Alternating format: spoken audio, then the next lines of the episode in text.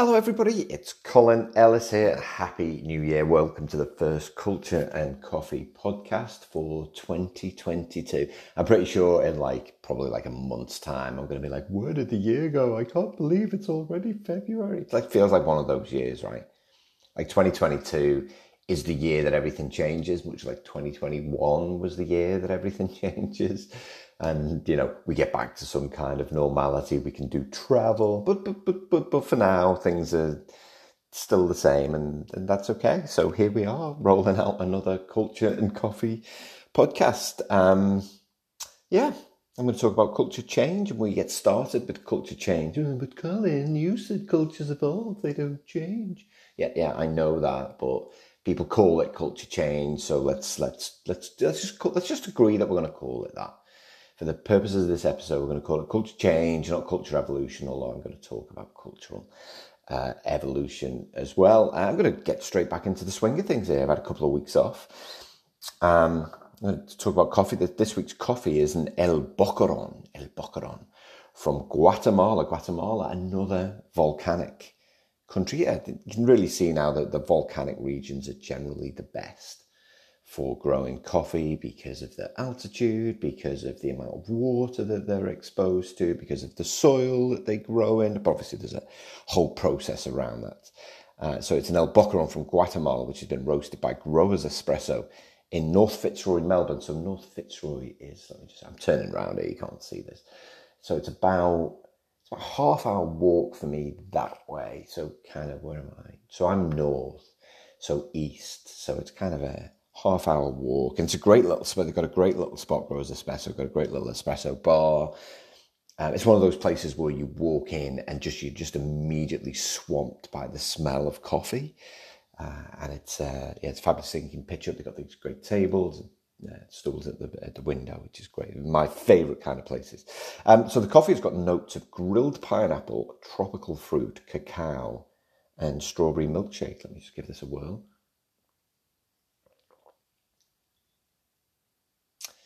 Yeah, I wasn't overly convinced I would get any strawberry milkshake, but I kind of, I kind of, yeah, I kind of see what they're getting at there. I had a question actually about the the um, palates and how long does it take for you to taste these things? You know, so when I'm talking about it has notes of this, right? In the same way that people talk about wine, in the same way the way that I talk about whiskey. Oh, I said I was going to do a a, a whiskey before Christmas, didn't I? I totally forgot about that. Got a little bit busy um, before, before before Christmas. Um, the thing is, um, uh, is it's one of those things that takes time. Certainly, I know for me, for whiskey and for coffee, it, it it's taken time, and you have to literally look for those notes. I think mostly what we do when we drink is we we just drink to hydrate. Um, you know, or coffee. Obviously, if you've got coffee with milk in, you're getting nothing. You're just getting a load of milk, right? That's all you're getting. It doesn't matter whether, oh, I've a half cap double decaf with a twist of lemon. it's LA story line again. I really love that line. Um, oh, I had someone who had the most complicated coffee in front of me. One of those, I'll have a soy with a bit of this and half a spoon of that and a single strength that. And, you know, you've got to respect their choices. But seriously, you're making coffee that hard? Just have a lovely, delicious black coffee. Just do it. Um, so it takes a while to kind of get the flavors. Don't don't overthink it. Don't go looking for things. Don't be like, oh, I think this is going to be stone fruit. It, like if you get the card, always read the card. Um, but it, it's like anything. It's you know, it's like food. You know, great chefs will tell you you really have to take your time with it and savor it and then once you start to savor the taste of something, then um, that's when you know you start to notice these different notes. I think as well is you, you know immediately say what you taste. Don't be kind of overly thinking about you know it's one thing or another. You know what what are you getting from it? But it takes time. Uh, it takes time to pick those uh, things up. So Southern Hemisphere here, so it's summer, so it's, it's beautiful and warm. Yesterday went out for a walk, grabbed, grabbed the kids out and dragged them out for a walk. Yesterday it was like 33 degrees. Classic English thing to do. Let's go for a walk at lunchtime. Um, great idea. And then the kids drank all of the water that we had in the first, I want to say, hour of the trip. And then, you know, we're like three amigos dragging ourselves back after four amigos dragging ourselves back to the car, and gasping. Uh, so it's yes, it's it's it's summer here. It's something more. It's a, it's a La Nina year, which is important if you live in the southern hemisphere because it generally means that you're going to get more rain than you would normally get, and it's not going to be as hot as it normally is. So yeah, we've had a fair few thunderstorms here in Melbourne. This is your weather update, by the way. it's your, your kind of weekly weather update. Um, and we managed to. Tri- I'm not. Yeah, I, I mentioned this before Christmas. I'm not great at just doing nothing. It's just not my thing. It's one of the things I think I get from my dad. My dad never sat still, does never sit still, and, and I'm the same. So I'm I'm not good at doing nothing. So um, because of the travel restrictions and the uncertainty, I really wanted to go. Oh, I wanted to leave Australia. It wasn't really possible, unfortunately. Um, so we hired a motorhome, not a camper van. So a camper van is where there's no divide between the cab and the living quarters. So not like a VW combi, but a proper big old motorhome. And we went for a little tour around the state uh, for a week, uh, which was a whole load of fun. Listen, there were times when I felt like Eddie from Christmas Vacation, uh, if you've seen that movie. Um, uh, but it was, it was, it was, it was a load of fun. It really was. And we got to see, yeah, the state is massive. There's uh, six and a half million people living uh, in in Victoria. Six point seven million people. There's there's five million people in Greater Melbourne, where I live now. It, it's a lot bigger than people think. It's bigger. Melbourne, population wise, is larger than every city in America, other than New York. Uh, which is quite surprising. It's larger than every city in England. It's 10 times bigger than my home city of Liverpool. Uh, it's absolutely huge. Uh, so it was great to get around, but I know what you're thinking. You're thinking, but Colin, how, how did you get your caffeine fix? Well, uh, the motorhome at a cafetiere, uh, better known as a French press or a plunger. You probably know it as a plunger. Now, of course, you can make great coffee. Of course, you can. Of course, you can make great coffee. Now, you know, we uh, what we did is we we bought some coffee before we went. Um, and we got it ground in a different way. Now, the French press or the plunger was invented by Myron Delforge. They patented a forerunner of it in in the mid 19th century. But the, the, the, the, one that we use today, the jug that we use today, was patented by another Frenchman, hence the term French press. Uh, that was Marcel Pierre Jolbert in the early 20th century, so in 1924. So it's got to be it's got to be coarsely ground. So if, if, if you've got a cafetiere, excuse me, if you've got a cafetiere, don't just buy a bag. I mean, it, usually it will say for plunger, for filter. It's really important you pay attention to those details, right? Particularly for, for, for a plunger, you need it to be coarsely ground. All right, because the finer the grind is, the harder it's going to be to push the lid down on the plunger. Have you ever had that where you you feel like you have to summon up the power of Thor to push the lid down. Oh, God. Are you having trouble with the lid? No, be fine. I'll get it down in a minute. It's because the grind of the coffee is way too fine. So you need it to be coarse. Also, when it's too fine, there's a chance of bitterness to the coffee. So if you get your beans ground for a French press, always say to the barista that it's that it's for a French press, and they'll they'll change the grade. It's it's almost like it, it's almost salt like in the way it looks the ground. Um, now, if you're having a four cup French press, which is what we had when we were on holiday, it's, it's, it's generally five tablespoons of coffee, five level tablespoons of coffee. You're going to add the grounds to the French press. You're going to shake it a bit so it's nice and even, and then you're going to add the, the, the kind of boiling water in a swirling motion. You want to make sure that all of the, the coffee grounds are covered. And then what we do is we, we, we fill it to generally a third or halfway, sometimes halfway, and then we stir it. Just give it a stir, yeah, just one stir, and then fill it to the top. Leave it for four minutes. So let it brew. Don't immediately plunge it. All right, you can stick the, the, the lid on, the plunger on. Don't immediately press it. Um, wait four minutes, time it, press it, then done. Now it's better if you're not going to drink it all straight away. Generally, we do. a massive mugs if you're going to drink it all straight away, it's better if you can pour it into another jug. So, so you know, always buy like another little uh, coffee jar that you can use because you know when it's sitting there, there's a chance that it might over extract. Now, of course, if you press the beans all the way to the bottom, you've lessened the chance of that happening. But it's just going to sit there. So it's better if you can if you can pour it into another jug, preferably a vacuum jug that retain the heat. If you're not going to drink it all. So there you go. That's how you use your French press, uh, and something that we used to do in the UK. Um, uh, way before we had any interest in coffee. And I used to love my Sunday mornings reading the Observer and with my with my coffee. So let's let's talk about the start of the year. This is my little holiday roundup. I mean, so many stories. They'll probably come dripping out as as we go through the year. So many stories from the trip, but that's enough for now. Um, because I think um, what many organisations and, and, and, when you have time to reflect over Christmas, if you're in the northern hemisphere, you generally get a few days off. I remember that. We take between Christmas and New Year, then you come back, make a load of resolutions. Resolutions, by the way, are the things that you do to counter the excuses that you made over Christmas. I'm just going to eat all the chocolate because it's been a rough year. I'm just going to drink all of the drinks because it's a really tough year. I just really needed to get to Christmas. If you find yourself doing that, you made all of these excuses for excess. I'm going to party this year because I haven't partied for two years. So I'm just going to get hammered tonight, whatever it is you did. And then resolutions are like, right, I'm really going to have to lose that weight. Right, I'm really going to have to stop drinking. I'm going to have to get fitter. All of these things. Like, and if something's worth changing, of course, it's worth changing right now. Like, you know, don't do that in the future. Um, and, you know, one of those that you know, particularly managers come back to work is like, oh, I really want to do something about the culture this year. And this is the year. This is the year to do it. Um, and yes, I do say that every single year. It is. It is always the time. If you need to do anything on culture, now is always the time. Don't wait.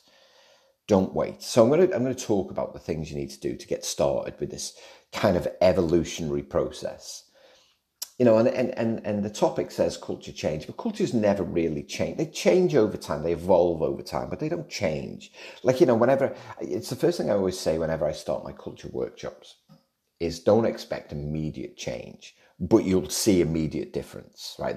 The, the, the, the week before Christmas, I ran a workshop and, you know, very kindly. They got in touch and they said we can't believe the immediate difference right? And you do you do get that immediate difference because people start talking differently. They think differently. They act differently. But that doesn't necessarily mean the culture has changed. It's part of a process that it evolves. So where to get started on culture change? So if you're a manager the first thing to, to know is that you don't need permission to do it. I think that's for me, one of the stumbling blocks, biggest stumbling blocks, is, is managers feel like they need HR's permission, and you don't. I've talked about this in the past. You absolutely don't need HR's permission. You don't need to line up with any initiatives that they're doing necessarily, unless they're doing a big culture initiative in, you know, where everybody's going to take part in something, in which case you just might want to check. Yeah, I, I think senior managers, one of the mistakes they make is often they feel like they have to divulge the details of the plans that they've got on culture to everyone. You don't have to do any of that either. Oh, I like to keep them informed. Why? Culture is your responsibility. It's not like HR, it's not like finance are telling you everything about every decision is made. So I, I don't understand this need for managers. Now, of course, I'm talking from personal experience here because it's not something I ever did. Um, um, I, would, I, you know, I would never encourage you to do anything that, that runs counter to what the organisation's trying to do. I'm not suggesting for one minute you do that. But culture, if you're a senior manager of a group, culture is your responsibility. It's up to you to do something about it. It's up to you to make sure that you've got money and time for it. But crucially, what you've got to do is you've got to stick a stake in the ground and you say, okay, we're going to do something. We're not going to talk about doing something, we're going to actually do something. What we're not going to do is make excuses for it. Oh, we're too busy. Oh, we haven't got time. Oh, we'll do it in March. And like in the, the, the, there's a bunch of things that managers talk about that aren't really culture change that they think is culture change. Right. Well, we're going to do we're going to do something culture. Uh, we're going to we're going to change the structure. Well, that's not culture change. In fact, if you do some work on culture change, you, you, need to do it before you do a structure change because when you redefine the culture, it actually gives people who may leave that sense of, oh, we're doing something different. That's good. Look at what we've established here. I don't want to leave that. You know, culture has got to be a competitive advantage. You want people to stay for culture. I talked about this last year with the great resignation. You know, so we're going to see that rumble on into this year is people really questioning their choices, particularly in the Southern Hemisphere. We've had this opportunity to take a break a little bit and go, okay, well, I've just reevaluated my year. What do I like? What do I not like? Am I being paid enough? Am I working with people who I like? Is my manager respectful? There was a story in the press just yesterday here in Australia about a, about a, sorry, on Friday about a CEO um, who uh, had been sacked and the, the, the company's share price dropped. But what, what it demonstrates is that people are not going to stand for this bullying, disrespectful, harassing behavior anymore. If you're a manager who, who does that, you're on, I am serious, you're on notice. You are on notice. You can't be that individual that does that, that creates these unsafe environments. You really, really can't. And so I'm in, in, in my blog that I'm that I've almost completed, um, which is going out tomorrow, Tuesday. If you want to sign up, it's colinellis.com forward slash boom. Um, but I'll be providing a link to this story and talking about empathy. Is is that uh, what your culture needs more than anything is is greater empathy, greater understanding, uh, between people. So, so when you're starting the culture change process, you've got to put a stake in the ground. Now is always the right time. Don't wait. Don't wait for your structure change. Don't wait for your operating model change. Another classic. Oh, we're implementing an IT system. Then we'll do something. No, don't wait. We've got to do some process redesign work. Great. Do your culture first because then you'll get buy-in for your process redesign work. All right. But the crucial thing is have you got money to do it? Because it's going to cost money. And I don't mean hire me. Mean, if you want it, that's great. I don't mean that, but you have to do some different things. All right. And they take time to do. And that's the next thing is you've got to do something different. You can't do the thing that you've always done before. One of the classic mistakes that senior management teams make, and they do it time and time again, is like, oh, we need to change the culture. We'll have an offsite. Great. To do what? We're going to do in your offsite because you can't decide the culture because it's not yours. So you can't define it. Now, if you're going to do an offsite that involves all staff or a selection of all staff, great. That's something different. Make sure it's facilitated. Make sure that, you know, kind of you're in the room, not leading the room. Um, and make sure that, that, that, that, you know, kind of what you determine are the behaviors and the actions you need to take in order to live your values, in order to achieve a vision and you really want to set a different tone for the year. You want to say, this is what we're going to do this year. And it's got to feel immediately different. And that's why involving everyone is the way to go. Now, obviously, if you're a team of 500 people, then you can't involve 500 people. You know, ideally, you want to involve 80 to 100 people. You want representatives of everybody. And you'll hear that, oh, it's difficult to do right now because of the rules. Yes, it is. But stuff's always going to be difficult to do. So you can do it virtually. Of course, you can do it virtually. Or you're going to do it social distance. You know, the, the one that I did prior to Christmas, we did social distance. We, um, we made sure that we followed all of the rules. Um, but you've got to, you know, you've, you've got to do it. You can't, you can't wait. And you've got to, you've got to identify what are those things that individuals need to do differently? So you have to force a little bit of self awareness. So you want everyone to come back and go, okay, well, what do I know about me? What do I know about my strengths, my opportunities for improvement? Um, but also, what, what do I kind of, how do I need to behave differently? Do I need to listen more?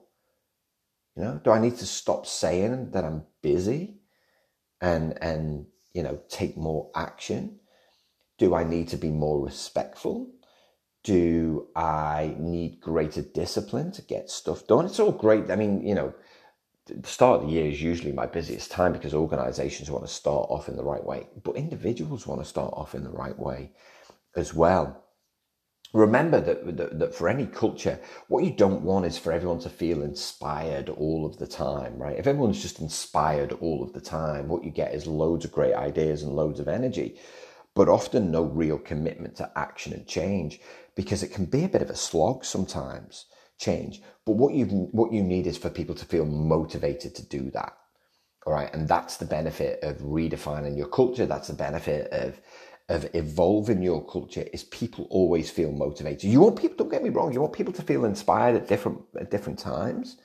But if everyone was inspired all of the time, you would get you'd get very little done. But you need people to feel motivated all of the time. I think often what happens when organizations take on any kind of culture change initiatives is they're looking for a huge amount of inspiration. And, and like I said, it's not that it's a wrong thing, but with that inspiration, you want a do- you want a healthy dose of reality, but you want a mountain of motivation. People to go back and go, it's going to be different, and I know the role that I have to play in helping it to feel different. And then the, the, the benefit then of a cultural evolution program, so this is where you do something every month, is you maintain the motivation. You also sprinkle in a little bit of inspiration as well, a bit, a bit of levity. You have an opportunity to celebrate the successes. But, but in order to get started with any kind of change or any kind of evolution, you have to make you have to put a stake in the ground and say, we're going to do something. We're not going to let anything get in the way. We're not going to make excuses for not doing it. We're not going to wait for the optimal time because now is the optimal time. We're going to involve as many people as we possibly can.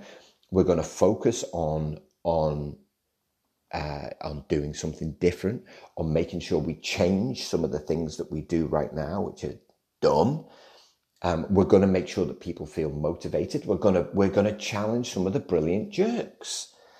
So there's another good place to start with any kind of cultural evolution. Is start dealing with those people that have been holding you back for years. Don't make excuses. One of my jobs, I was talking about this in the workshop that I did before Christmas. Is I, I said, you know, I, I was talking to this one individual. I said, oh, you know, in the past I had this you know, particular person who got in the way, but we couldn't do anything because it was a year from retirement. I'm like, just making excuses. I was like, that's a year of you potentially leaving good staff because you lack the courage to deal with that individual. And I, you know, told a tale where I performance someone, performance managed someone who was eight months from retirement. Now, don't get me wrong, I don't want to do that. I remember saying to the guy, I was like, I don't want to be doing this. I was like, it seems ridiculous that I'm doing this. But I can't have you behaving and speaking to people in the way that you do for the remaining eight months. What my job here is to help you go out on a high where people think the best of you. And, and, and there's a bunch of people like that in organizations. And unfortunately, a lot of them are in senior management positions. So if you're CEO listening to this, it could be, I mean, it could be you. Hopefully it's not because you're listening to this podcast. You're like, I want to get better. It's definitely not me. But you might have a bunch of senior managers who you're making excuses for. And I've, I hear it all the time. Oh, he's like that. He's like that. Or that's the way that she does that. Now, now, if it's disrespectful to people, if it's demotivating, if it's harassing, if it's disrespectful, you know, and, and, and it's as simple as someone just doesn't show up on time, anytime. Someone never reads anything and constantly questions. There's a load of behavioral and performance issues out there that need to be dealt with. And if you start with those things, what you're saying to everyone else is it's going to be different. I can see what's happening here and I'm going to deal with it. And yes, it's tough to do, but this is where you learn. This is where you learn about yourself. This is where you start to rebuild something different, something new. And I get that there's fear around that. Had to do it myself. It's tough. No one wants to do it. I totally understand, but you have to feel the fear and do it anyway. It's your job. If you're a manager, it's your job. Now, if you're an employee, you're not a manager. Um, maybe now's the time to report that behavior. Again, well, I'm not trying to encourage you to be a troublemaker in any way, shape, or form, but if you feel you're being harassed or bullied, you need to know there are people there to help you. And no, it's not the norm to show up in work and, and, and be subject to that kind of behavior. And I think the thing that the last thing I'll mention about any kind of cultural evolution activity is there needs to be accountability. You know, it's the thing that I stress at the end of my, throughout my programs, I make sure there are regular touch points and you have accountability groups and you know what you've got to do and you catch up with your accountability group everyone. There's, there's, there's a team that I worked with two years ago, right? And I did a and and and the the um, engagement scores have gone up like thirty percent. They've done they've done such a cracking job. They really really have.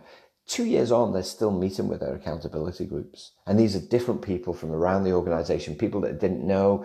They go out for Christmas dinner. They celebrate birthdays together. They've created these bonds, and this, of course, what you get then is informal mentoring, and that's you know one of those things that really that really helps to evolve culture positively.